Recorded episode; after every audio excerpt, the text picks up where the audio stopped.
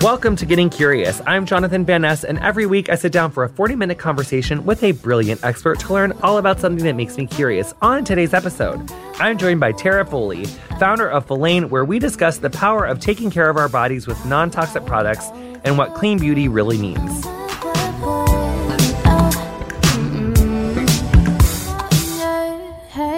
You're like a clean beauty skincare advocate.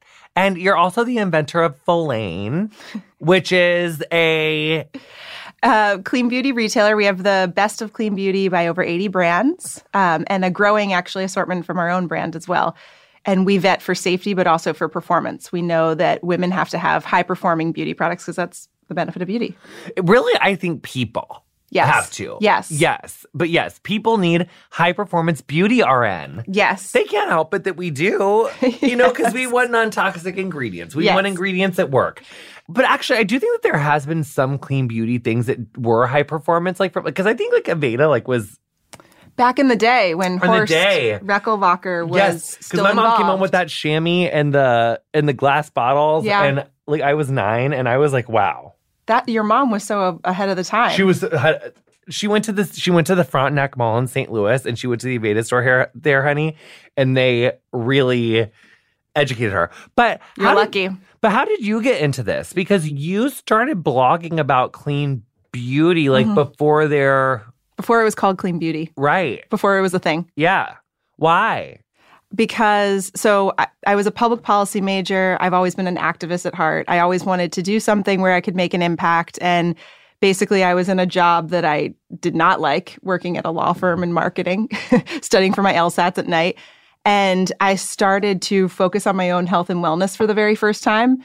Because I did not grow up in an organic household like you, I wasn't so lucky. You know, I didn't know about that stuff. I but mean, no, Aveda was like, I, okay, first of all, I should say, like, I was chugging Diet Pepsi and, Yeah. and shoving Pop Tarts down my throat. And, like, we were by no means an organic household. My mom just, like, walked past, like, an aggressive salesperson Yeah, outside of an. Aveda store. And she was, like, taken. Well, yeah, but I mean, I, that was how I was introduced into sustainability and the idea of sustainability or, like, organic ingredients in any capacity really was from that interaction. So, in that term, or in that way, I am lucky, but we were by no means like a super organic house. so you came into it through beauty. yes. but most people come into it through food. So I was one of the I so I basically was so focused on you know food and fitness and everything. And in researching how to take care of myself in that way I started reading little things about how there's no regulation of the beauty industry in the US and how basically all of my beloved beauty products cuz I love beauty products. I always have. All of my beloved beauty products were filled with a bunch of toxic crap. And specifically here in the US I just got so fired up. I felt like I felt like we were being disrespected, basically. And here I was trying to get into advocacy or trying to get into something where I could make impact. And I was like, man, is that going to be through lipsticks? Yeah, maybe And it was. yeah. But I mean, I think that's I mean, I learned I we got to meet when we did I met you through working with Gorgeous Biossance, which I love so much, and their Clean Academy, which has been really so helpful for me. And it really has put me in a position to learn so much about the skincare industry and ingredients that I didn't know before, which I think is really fascinating. But one thing that I learned about with you is like just so I already knew that with ingredients that they were I knew that they were listed in order in which like how much is in each product. So like the first ingredient there's the most of that. The mm-hmm. second ingredient there's the second most of that all the way down to the end. Mm-hmm. What I didn't know, you're like yeah queen, you're preaching to the choir, I already know. What I didn't know was this whole fragrance parfum double asterisk. yeah. It's really bad. Put the put it on the people. it's, it's, it's crazy. Also, so, too, just really quick, and then I, I will shut up. I swear to God. No. this is literally not something that like Tara made up. That's like a wives' tale. This is like literally like sometimes when I hear this, I think like this has to be an urban legend, but it's not. Like it's true. Yeah, I mean, there's great documentaries, there's great books on this. Um, there is a movie called Stink on Netflix, actually, that people can check out. It's a documentary um, that a dad made. Anyhow, so regardless, fragrance is a is a loophole. It's considered a trade secret in the United States, and so basically. Um, big beauty companies, really big any companies, any CPG companies will list fragrance on What's CPG? um, consumer products goods. Oh, so, shit, so okay. like anything, like Cleaning um, supplies. cleaning supplies. Uh, I mean, there's fragrance in trash bags. It doesn't really need to be in there. I think Yeah. I mentioned this last Yeah. time we were together. Like Yeah. it's just kind of silly. But so anyhow, fragrance is added to a lot of these products and it's a loophole. It's considered a trade secret. You don't need to say what's inside of the word fragrance. So, because of that, companies, big companies, will sometimes include many, many toxic ingredients. It can be up to a thousand ingredients inside of that word, and they don't need to say. And it's not like it's not like they're trying to do harm. It's it's just like a really easy way to get in some of these ingredients that aren't very good for us. Well, sometimes I feel like that's been coming up for me a lot lately in the podcast is that like, you know, they weren't trying to do harm. And I think that I, I hear that a, I feel like I'm I'm finding myself hearing that a lot. And mm-hmm. it does make me think of that that phrase of like the road to hell is paved with good intentions. Mm-hmm. Like, but like not meaning harm is not the same as not doing harm. Or coming from a place of goodness. Right, because like people can come from whatever the fuck they want to come from, but the proof is in the pudding. Like you know, it's like because I found I've also found that with myself, like professions. Like you can say all whatever you want to say about how much you care, but if you're if the work is not working, then it doesn't really matter like what you say. I feel like clean beauty is the exact is exactly what you're saying. It's the exact opposite of oh we didn't do so. There are all these trends now where you see free of sulfates, free of parabens, like all of these things, but that doesn't mean that it's clean beauty. Clean beauty is rooted in a place that it was actually started from green chemistry principles. It was actually started from a place of trying to make something that is only positive for people and planet, right? And so that's the huge difference. Right now, there's this big trend, and people are trying to get on this quote unquote clean bandwagon. And so they're like, oh, we're paraben free, and we're even fragrance free, and we're free of all this stuff. But you read the ingredients and it's it's not good and it has a lot of other chemicals that there just haven't been human studies on so like we don't even know if they're good or bad and you can tell when something's rooted in goodness or when something's like trying really hard So what are what are some of the what are some of the hidden ingredients that we can find inside fragrances? Well, so it's funny because you're not going to, you're never going to see it fully listed out unless a company discloses, and you're going to see a lot of synthetics in there, and synthetics aren't always bad. The bat, the worst issue with fragrance is something called a phthalate. Do you know phthalates? Yeah, that okay. I, I think I do, but phthalates are most notorious for being an endocrine, Endocrine disrupt- disruptor. Exactly. Yeah. which is most which endocrine system is what controls our th- or controls like our Yes. hormones. Yes, exactly.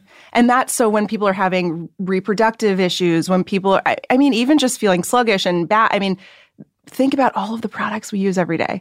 Not even just our beauty products, our skincare products, our cleaning, pro- everything. Think about all of these CPG, the consumer prac- products goods, and and what's inside of all of them, and it it starts to add up. especially well like i was just reading this article about like how there was this one type of chemical that was really harmful for house cats that was in like a cleaning solution and like it used to be that like one in 100 cats had thyroid problems and then like in the 80s when this like Yeah. chemical started being used like it became like 27 out of like it just like it's it like it like Hundred percent. Yeah, I mean, like- not a hundred, but I know what you mean. but it made it, it made like 25% more cases of this like issue um because we're all the guinea pigs. They don't test this stuff on humans. They what they do is they create products that are solving a marketing need or they're solving a need for the company and they're not considering people and planet in making them. So it's like how are you going to make a body lotion so you never have to shave your legs? Okay. like Right, they're that just getting to an endpoint, right? Right. So for you as a consumer, eh, well, actually, let me answer or ask the first question, which is like, how? So you have been talking about this and writing about this and learning about this since before it was an industry. Like, why? Like, you're like, oh my god, is this going to be through lipstick? But like, how did that happen for you? Um, I started just telling my friends and my family members, and they just were like, What are you talking about? I've never heard about this. I've never thought about the ingredients. Oh, well, the government regulates that. I mean, people just, they thought I was crazy. And the more and more I dug, the more I realized that I wasn't crazy and that people needed to know. And ultimately, like, I'm running a business, but uh, I consider myself an educator at the end of the day. I've always had the exact same mission. It's just been different approaches. And like the first approach was, was a blog, right? and basically through the blog, I was meeting with all these passionate brand founders and they told me, Tara, we have no home. There's no clean, you know, Sephora or no clean Bluemercury or something. And so I was just like, all right, my next thing is I need to build a home for them. And there was no, no such thing as clean beauty. And I, I couldn't like go to the beauty industry to learn how to create it because in many ways we were trying to disrupt it. So I just built a store. Right. so I was just like, But it's like, you know, oh, but you actually have like freestanding stores. Yeah, stores. yeah. we have six stores across the U.S. Across the U.S., I say with Buddy in quotations. we have one in Seattle, and then everything else is on the East Coast. Um, but we have one in in New York. We have two in Boston. We have one in Dallas. Um, and we have one outside of D.C. and then one in Seattle. So as a cons- so as someone that's passionate about like the beauty industry, it's like how do you deal with like when you realize that you have something that's like not good for you? How do you deal with it? Yeah, like how do you like you really don't buy it anymore? No, I mean, I think, I think you have to be ready to make the change, right? So, um, and it, it- that can be for anything in your life because you really have to make a commitment to it uh, because it's going to feel very different and foreign when you first start doing it. So think about when you first started doing like your figure skating, or I mean, a lot of people we speak about like yoga in the store or starting a new diet. It feels so foreign and different when you first do it you need to be able to stick with it and commit to it. It's kind of like a psychological thing because, you know, most people are using, I don't know, like a, a very traditional, conventional face cream, and they come in and we're going to match them to the right thing for their skin type and concerns. And maybe it's going to be a face oil. Maybe it's going to be a cream that feels and smells very, very different than what they were using. And we can tell them that the performance is going to be better in the long run. You're going to really love how your skin looks. It's based in nutritious, real ingredients that are usually plant based, but it's going to feel really different. So you need to kind of stick with it. And so I think a lot of people are um they're a little bit scared off at first and then they they you know they give up but you can't give up How do you vet new products like to bring into your house? Like if it's like a cleaning product or a beauty product? so we don't oh into my own home Yeah. oh oh um so i'm actually to be honest i'm i'm pretty minimal so i have i have two young kids i have a 3 year old and a 9 month old and um and we're like incredibly minimal i mean we so I always obviously check the ingredients. I, I can tell you some of the brands of cleaning supplies, supplies and things like that. I use very few products on my kids. I use very few products in my house. I I believe kind of less is more and find the things that work best. And that's kind of the approach I've taken with Follain too. We don't carry any full brand portfolios. We only carry uh, hero products by brands, and we only carry things that we truly can stand by. Oh, I love that. Yeah, I mean, we we know that um, basically. I mean, this is again, this is a hard switch, and if people believe that it doesn't work, they're gonna they're going to swear off of clean beauty forever. So we really have to carry the things that do the best work. Ah, love. We're going to be right back with more Tara Foley right after the break. Hey. Hey.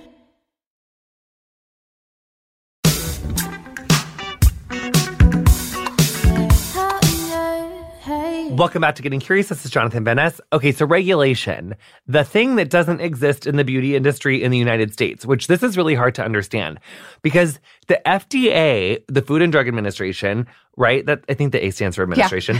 it only regulates like skincare and beauty stuff if there's an active drug in it, and mm-hmm. which usually is like only sunscreen. Sunscreen and then some acne products as well. So, but like by and large, like your body lotions, your body washes, your deodorants, your uh, shampoos, conditioners, um, eye cream, face serum, uh, any sort of salve, your nail polishes, like you can keep going. I mean, yeah, all your eyeshadow, like all that. It's like it's it's one hundred percent. Yeah. Uh, unless there's like a random uh test, like when they found like the asbestos and like JoJo Siwa's like stuff from Claire's. when people freak out, they'll have knee jerk reactions sometimes, but they still aren't. They still still aren't often acting anything into federal law, if that makes sense. So there have been many, many bills in front of Congress over the past few years, and that just means There's can- actually a popular one right now that like Courtney Clark, Kourtney Kardashian is involved with. the Personal Care Safety Act or Yeah. the Clean Cosmetics Well, it's like Act. one there's of like those. four. There's there's I, there's three that I know of that I'm I'm very familiar with that we're involved in. Like we signed on, and you know I support it in every way. And but it's just um it's just kind of sad. This is the reason why again like I had a background in public policy when I made this discovery that there was an issue in the U.S. I very much considered going back to DC and working there and try to make change, but then I saw, okay, there's been no, there's been no update since 1938. And Yeah, so 1938 is the last time that we had any sort of the personal care. What was that act called? The personal care. gosh, I'm is- I bl- I'm blanking on it right now. literally since 1938 have not had anyone, Right. and the reason is because it's like the chemical lobby Yes. is extremely powerful, and we actually don't. We so tell me a little bit about this chemical lobby. Who are they? Um, I mean, I, I honestly I don't know exactly. I can't say it's just one Yeah. company. Um, but 'cause it's not. It's, It's- not. It's not. It's kind of. It's like it's like the cigarette lobbies back in the day, or it's like the sugar lobbies. It's basically a number of different companies that are behind it that are trying to ensure that there are still certain, uh, like oftentimes petroleum based ingredients, oftentimes fragrance based ingredients, things like that, that are included in almost all fast moving products in the country. And so they're going to do everything in their power to make sure that their ingredients are, are still going to be active in these products. And or like like a peg ten or like a zirconium like Exactly. whatever. I love that you brought up pegs. Nobody pegs are in everything. yeah, what are pegs pigs? What do pegs do? So so pegs are in for a number of different reasons, but the reason what makes them really really bad is that to create a peg, which is an ethoxylized ingredient. By the way, I talk like I know what I've I've learned enough to be dangerous in chemistry, but I'm not a chemist, but from what I've learned from like expert advisors and friends in the space, so pegs basically are created using a process called ethoxylation and as a byproduct of that, something called 1,4-dioxane is created. And that's a known carcinogen and that's something that like, you know, they found a massively high amount So of it. So when we in make pegs, pegs. a byproduct of that is does that wind up in one the four product? dioxane and so it's in it but it's not it doesn't it's not listed on the ingredient Is list that kind of like with keratin treatments? How like the formaldehyde isn't Yes, in the exactly. keratins once you put heat to it, exactly and then it makes it. exactly it's a formaldehyde release exactly So when we're using stuff that has pegs in it, it releases. it's all yes exactly that's exactly right So if I use a lotion that has peg 10, it creates any pegs any. So when I use a lotion that's got any peg in it, yeah it creates. one four dioxane it makes one four dioxane, which is a known carcinogen. It's a known carcinogen. yeah and it doesn't need to be listed on the Of what can of what cancers? I, I i don't know exactly Oh but- my god, is it my balls? Is it my I- bones? is it my fucking throat? Is it my goddamn fucking skin? Is it what is it? Is it my fucking rectum? Is it what is it? I'm so sick of all these cancers. They're everywhere. Get away from me. and they don't and anyhow fucking ew. it's a it's a Can terrible these cells just stop dividing so goddamn much? Can we just fucking relax? I've had it. I'm leaving. Okay, I'm just kidding. So, um, okay, so pegs, scary. yeah So pegs are one big thing that we don't Yes. like. What else do we hate? Well, I mentioned fragrance. That's what I hate. Yeah, we hate fragrance. Absolutely the most. I I mean, I I hate. So first of all, I don't love fixating on the stuff I hate so much, but it makes it easier. tocopherols? The t- the taka, the, the the those environmental. We learned about them together. Those environmental bio accumulatives. Yeah, that's many. That's many different. and the, and but the one that we lit was like a taka.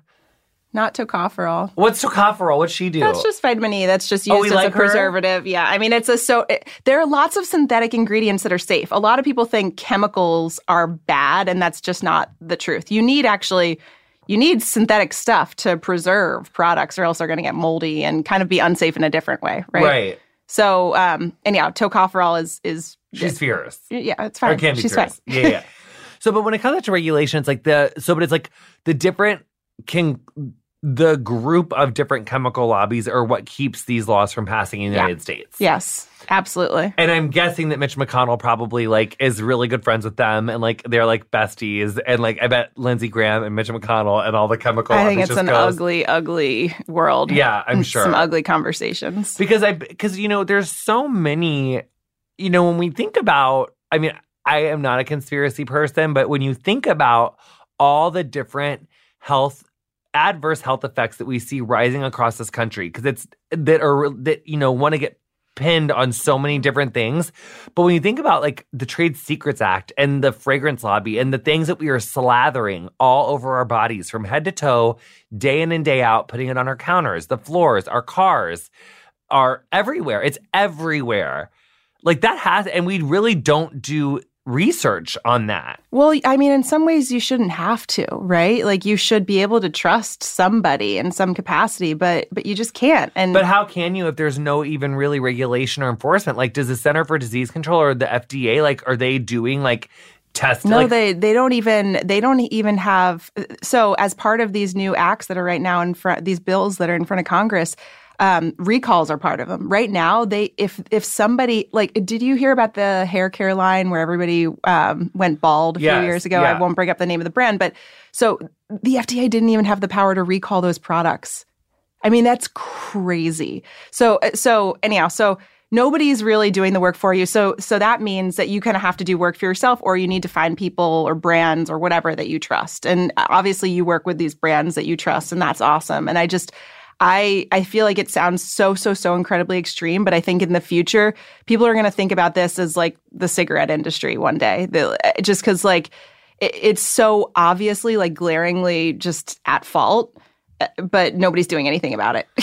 yeah, I mean, well, one thing that I've like has been really scaring me is like the difference between like chemical and mineral sunscreens, Mm-hmm. and like I've always been someone that uses chemical sunscreen, like just because it like you know air. I'm holding up quotes here, but like absorbed better. Yeah. But I have actually switched all the way to mineral. I'm only using the Biossance um, SPF 45 one. Great. That is, I believe she's zinc based.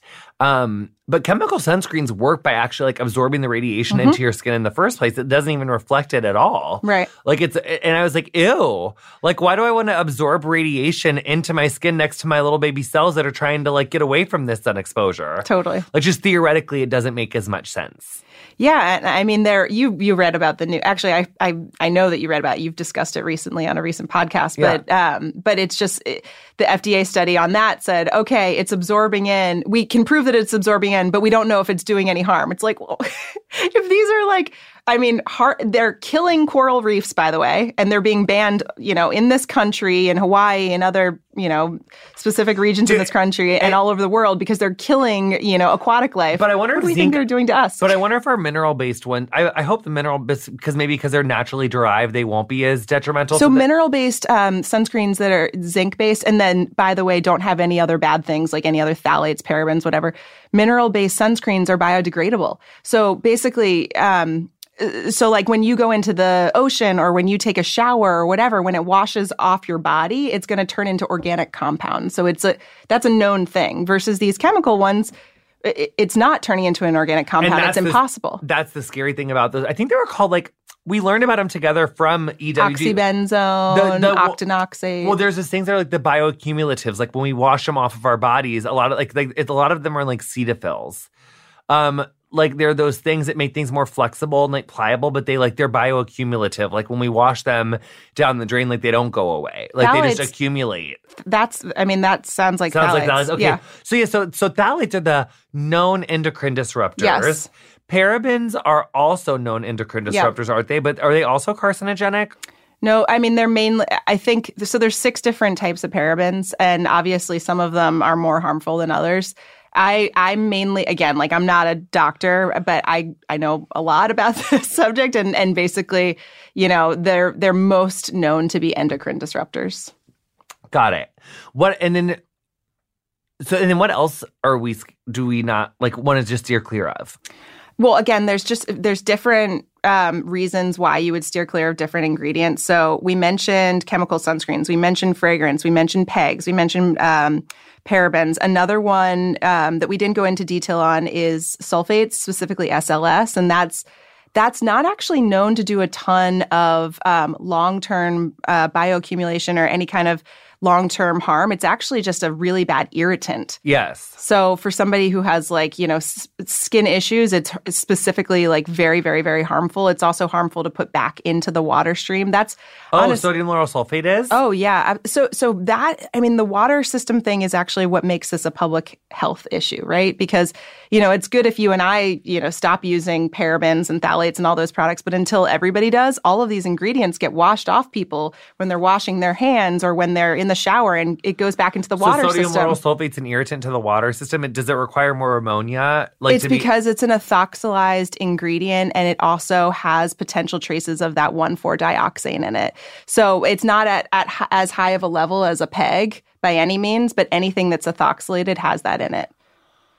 But it's the, And the SLS. most, yeah, the most, because it, you know what, the easiest, and this is like a crude. but uh, so but so many shampoos, Oh. their first ingredient after water is sodium lauryl sulfate. oh, yeah. I mean, so many of the ones that y'all love are like that is the first ingredient is sodium lauryl sulfate. To make it foam. Yeah, and that actually really, and I said this in Queer Eye, but it's true. It's like that is the same thing that like cleans your engine of your car. And it's also like what they use like on ducks and wildlife to Yeah. get like the oil, like oil off of absolutely. them. It's, it is a, an extremely aggressive chemical. You see a lot of overlap between, you know, big chemical like cleaning supplies, you know, paint, literally like car fuel, th- all of this, and beauty products because they're oftentimes made by the same companies or at least sourcing the same chemicals from the big chemical companies. What about people that have like skin issue, like or skin issues? Like where, like what are tools that they can use to kind of like get more information? So skin issues like um, Your inflammation, your like your yeah, your rosacea, Contact acne, dermatitis. any of those. Yes. So so you mean if they're trying to start using clean beauty products, Yes. how do they? So um so I do think that starting as basic as possible is the right way to go for somebody that has inflammation. Yeah. What if someone's like in the throes of inflammation? Yeah. I so again like I would I would almost do a mini skin cleanse if possible. So this is like this is why I'm not a very good business person, but I would say like not use any products for a while and then slowly add in very basic products like I, I always think that a face oil is the best place to start for a moisturizer because you're not going to have the petroleum, you're not going to have any of the mineral oils, any of the things that are, are going to be co- potentially comedogenic, but also you also could have a, a mineral oil and a face oil if the company sucked. Look for i would actually if somebody has severe inflammation start with a single source oil. So like just argan One, oil yes. just rosehip oil. Just something like that basically. And, and obviously different oils are better for different skin types. Um, i think that somebody with more combination skin should start with a faster absorbing oil like a squalane oil. Um, and somebody with seriously dry skin might start with a barbary fig or a prickly pear. Um, and it, it, obviously it depends on what your skin is going through at the time but i would start by literally washing with water no foaming anything like just go back to basics and then slowly add things in because if you start using a whole new product and a whole new routine you're not going to be able to tie back any any of the goodness or any of the harm that that product's doing because it has this whole long laundry list of ingredients Where do you suggest people that like just do not know how to get into clean beauty or skincare? Like they're just overwhelmed. They're like, I'm brand new. Like, where does someone start? it's it's interesting because there aren't very many resources um, in terms of content that are dedicated 100% to clean beauty so i mean you can go to a place like the ewg the environmental working group. They have a great database called the skin deep database. It has you know i think around 100000 products logged in there right now. So you can look up your own products to see if they're quote unquote safe or unsafe um, on a scale of 0 through 10 and so that's a good place to see if what you're using is you know good or bad. Honestly and then i would i would look out there for some of the retailers that have clean seals and programs. Like um, obviously we're 100% clean at Follain but sephora target i mean even qvc this week announced that they have a new clean seal literally this is hitting the mainstream because people obviously are interested and excited about it but they don't know where to begin Okay, wait, stand by. We're going to be right back with more Tara Foley right after the break.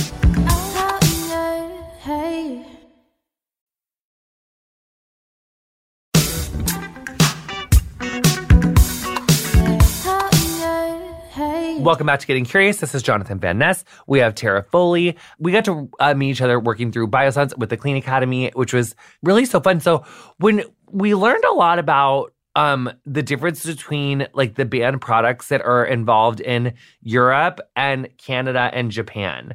Do those countries have more like has anyone ever done testing around like what like dimethicone does or like what pegs do? Like have like how did those other countries like know to ban this stuff? So uh, how did those other countries know to ban that stuff Yeah, I like think, know to make a ban list. Like has someone done research on it? I mean, absolutely. So there are there is a lot more research funded in Europe. So for instance, like the research around aluminum zirconium in deodorant Ugh. and everything else like that. That's all out of I mean, the majority of the studies are coming out of Europe. Um, yes. Short answer is yes. There's tons of research and studies that would substantiate everybody having bans on these ingredients in everyday consumer products. Um, the U.S. just hasn't stepped up to do it. Who do you think is like the most transparent? Um, that's interesting because they all have all those countries have very different, and all those different parts of the world have very different approaches. So, so Japan is is potentially the most rigorous in some respects, but not, but not every respect. To be honest, nobody's perfect. So you can still find stuff that wouldn't meet the criteria um, that wouldn't meet my personal criteria in in all of those countries. Like people say, oh, if I go to Europe, I should be able to buy anything and it's all going to be safe. That's that's not true. They still allow Example. um, they still. I'm trying to think of something specific. Actually, some of these chemical sunscreens that are that are um, very hot button right now, they're still allowed in Europe. I think that they're going to jump on the bandwagon actually, and I think they're going to do that sooner than the whole U.S. does. But Because in sunscreens, even if it had like fragrance, it could have like a phthalate or that would make that DL. What's that one DL thing again? It's so scary. DI. one four dioxane. One four dioxane. One four dioxane. This is like my biggest takeaway from this episode because that's the thing I feel like I didn't learn about before and I didn't know that we were going to learn about. One four dioxane. And that's not in the ing- ingredients, but it's a byproduct of any time I'm using anything that was an I that's ethoxylated. ethoxylated. So pegs, um, polysorbates with a high number after them, um, even SLS. Some some people say that anything that has an ETH involved, so like sodium laureth sulfate, Yes. like all the. But I, I don't think that that rule can actually be be applied universally. So, um, but it's it's anything that's ethoxylated um, will lead to 1,4-dioxane. And I think I think I mentioned this before, but I mean Chuck Schumer basically was on this whole campaign against 1,4-dioxane because he had to be because in Long Island they were finding it in these massively high levels in the drinking water and it's like why? Because everybody's using products that release this ingredient. So and that was in our cleaning or and, and New York is supposed to have some of like the cleanest water. Um, I, I think it was specifically in Long Island. I don't know if it. I mean, I don't think it was New York City. I can I can look into it more, but but that was the first time I heard anybody talking about it in the news. To be honest, and it's like, I, I don't know. It's hard. It's hard. So how do you figure out like if you're gonna like incorporate a new like what do you look for like when you're like am I gonna start supporting this company or not? So we start with a restricted list of ingredients that we don't allow because it's easy. But then that's table stakes for us. From there, we it's easy. I mean to say if we can if we should keep going um, to the next step with a brand.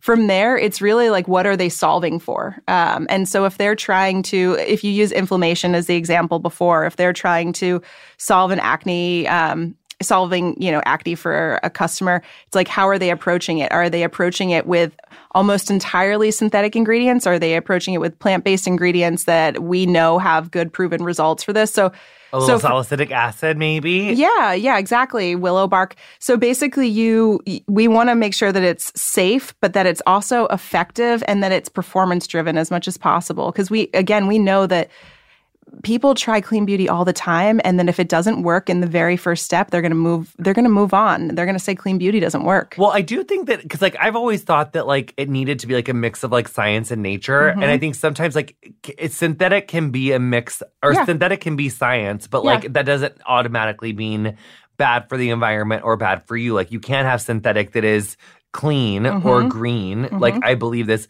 but what about the people that say what's the science behind like does does introducing synthetic ingredients like make the natural or does in, does including synthesized ingredients make the um make the earth derived ingredients like less effective Oh, that's an interesting question. Um, I think the answer is it depends. It's a little complicated. I see really beautiful formulas all the time that have both and that have clinicals on them that show really great performance. So I, I no, I don't think that I, I don't think it should. Um, I think I think sometimes there are synthetic ingredients in a formula that are almost going to boost and help penetrate and help you know the product work even better. Ooh, that's interest. Because actually, I think that that's. I mean, not. This is not a Biossance commercial podcast, but I do really like Biossance. But I do feel like the way that they, because like their squalene isn't from because. Historically, squalene came from shark mm-hmm. liver or olives, and that is not where Biossance gets theirs. And their bio, and I think their squalene would be considered synthetic because it's made from yeast and uh-huh. sugarcane and those big gorgeous fats. Mm-hmm. But there but both of the things are natural ingredients. But all I know is that when I use things that are based that are Biossance that have that squalene in it, it does it gets into my skin. It doesn't like sit on top of it. Which is like I feel like it I like things It's that working. don't You sit- like the performance, yeah. Yeah, because like I mean, I can tell like when I use something that like sits on the outside of my skin. I think so. That sounds like they're using isolates of plant ingredients, um, and it sounds like they're using chemistry to make it, which is again like that's not a bad thing at all. Well, it's actually better because like I mean, if you like it, because they they can make the amount of squalene that all of Biossance needs. They it takes up a square kilometer of space to make all of the sugarcane that they need to make that like all year long. Wow. And they're not like I mean, it literally saves like millions of sharks if you're going to sharks to get to get the squalene oil. It like the environmental impact of of harvesting squalene in this way is like so much less of an ass than like harvesting it from olives or harvesting it from sharks. Right. Uh, That's that's true green chemistry. I didn't know that about their about their product, but that's You did it? no, I didn't. That's literally how they make their squalene. Yeah. That's awesome. And so they put like this yeast in these like big vats that are like, you know, a couple stories high. And then they introduce the sugar cane. And by, by determining like what molecules from the sugar cane get introduced, it literally makes squalane. that's awesome. And yeah, and then all of and then even like all the byproducts like from the sugar cane is like used in the packaging. So they actually like use every single bit of the sugar cane plant in the production of either the product or in the box. It's pretty amazing. It's definitely like it definitely they're trying to and and also by making their squalene that way they sell it to other companies because they're trying to like lessen environmental impact of like ingredients to make clean beauty. Yep. Yeah. I, mean, that's that's really interesting, especially on the packaging front. A lot of people think in clean beauty and green beauty and all the different things that this piece of the industry is called that packaging all needs to be glass and it actually at the end of the day i mean glass is great because it won't leach into the into the ingredients inside the bottle and i mean it's highly recyclable all those things but or highly reusable too but at the end of the day it's so so so heavy to transport across you know the country the world wherever you're shipping it. It's also um, it can be harder to, for some people to recycle especially when it's mixed materials and if they're not separating them and everything. So um, so packaging is actually a really really interesting one. It sounds like they considered it in you know the sugarcane plastics which is super potentially super light i think i don't know i've Yeah. never actually touched it No, it is. It's Uh, light.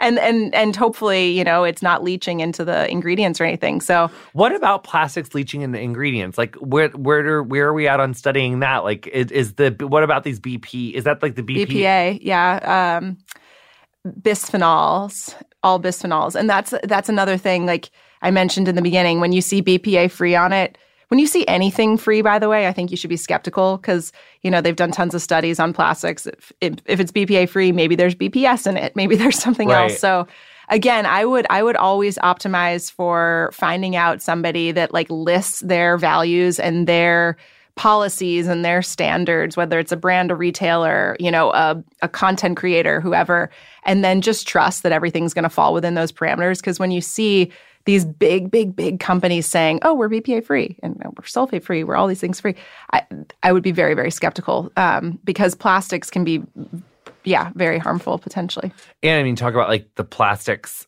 not all plastics, by the way. Plastics can be okay too. I'm, I don't want people to be. I don't want people to be scared of plastics, but like you, you maybe you were about to bring up microbeads and things like that. No, I was just thinking about like the pat like plastics lobby. When you think about like Oh, yeah. transparency and like getting to like the truth of something, I think it's Forget about that. Yeah. yeah.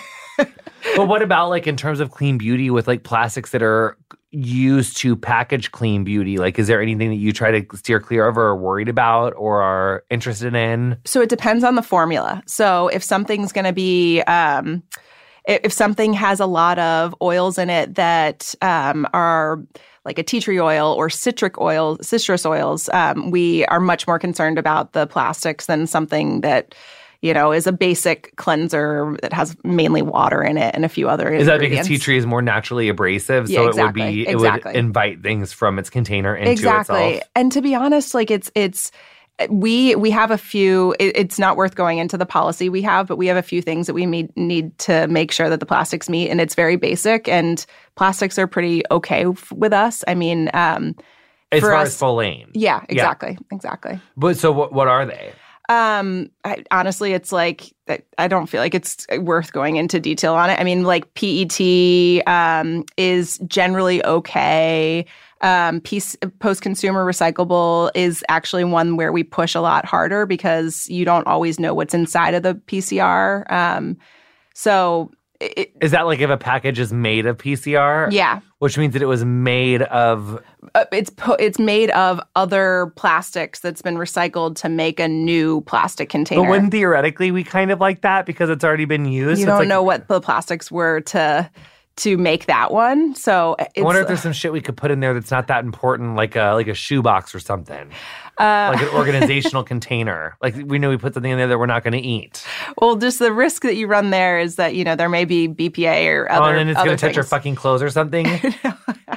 Jesus Christ, Tara! Can anyone win? You know that's what I'm the saying? that's the problem and it's and you, and nobody's perfect and like you know you're not it's just like we're just trying to do our best basic basically I remember that I read this book called Yoga and Vegetarianism, and she that's a whole chapter. It's like everyone's just doing the Trying best they to do your can with what they know. It's very true. Well, we've come to that part in the podcast where we've we've reached our time. Is there anything that we didn't talk about that we should talk about that I missed? It's like it's a it's a golden moment. We can if we missed anything that you want to share. Um, so I guess one thing that we talked about a little bit was just how to start your journey and what products to start with. Um, and basically just how to start in general. And and I mentioned I I hope that people stick with it no matter what. Um, a couple of the product categories that that we all use that could be potentially easy swap outs are things like body lotions and body soaps and things like that. Think about the products you use most frequently throughout the day, and then also the products that cover the most surface area of your body. Um, and then beyond that, I would say I would suggest that people think about um, the products that they use most in life. So Well, I am really into the Follain hand soap and body wash and have been using it. So flag for that we can make sure that I say that. But yes, I'm really into it. And I like I think that it's amazing. I love that it's reusable. And I also just and if Biossance wasn't exclusively at Sephora, we would love Biossance. Oh, of Yeah, we Yeah. love but Follain loves Biossance. Yes. Much major big hearts. Yes. Much approved. Um yeah, that's so interesting. So really, and and when you say that you hope people stick with it, it's that you hope that people stick with supporting and buying clean beauty products from brands that are truly clean beauty brands. And basically, when we're talking about big companies that, that say this free or that free, when there's a big company, it's harder a lot of times for the, it's longer processes that have, you know, come, have brought bigger companies to where they are. And it's harder for them to like, correct their ship, so to speak. Um, Totally. Which is like what we're saying. So it's like not that big companies can't make meaningful contributions to a clean beauty Yeah. space. Um, but in general, supporting brands that are smaller, they're more nimble, they're easier, they're it's easier to track their transparency and tr- to track what you know makes their brands tick. And basically, you're saying like. I hope that you stick with the brands that you find Mhm. and we and I hope that you really read ingredients and make that switch to supporting and knowing what clean beauty is in your life. Yeah, to educate yourself. I mean, it's a it's an issue of self-respect in a way and and it's just basically like you can make a decision to eat your McDonald's or to eat your kale chip, but like at least you you know what you're deciding between. So I would just say this is another area of your health that I would highly encourage people to get educated on and to know what they're deciding between. Ah, Tara Foley, thank you so much for your time. I really appreciate it. This was so fun. Thank It was you. so good. You've been listening to Getting Curious with me, Jonathan Ness. My guest this week was Tara Foley. You'll find links to Tara's and Follain's socials in the episode description of whatever you're listening to the show on. Follow me on Instagram and Twitter at Curious with JVN. Our theme music is Freak by Quiñ. Thank you so much to her for letting us use it. Leave us a review on that Apple Podcast app if you want to, honeys. Uh, sign up a friend for it. You can find us on Spotify. Do whatever you want. You know, really, we support you uh, making good, responsible decisions for yourself. So big hug, and we'll see you next time on Getting Curious.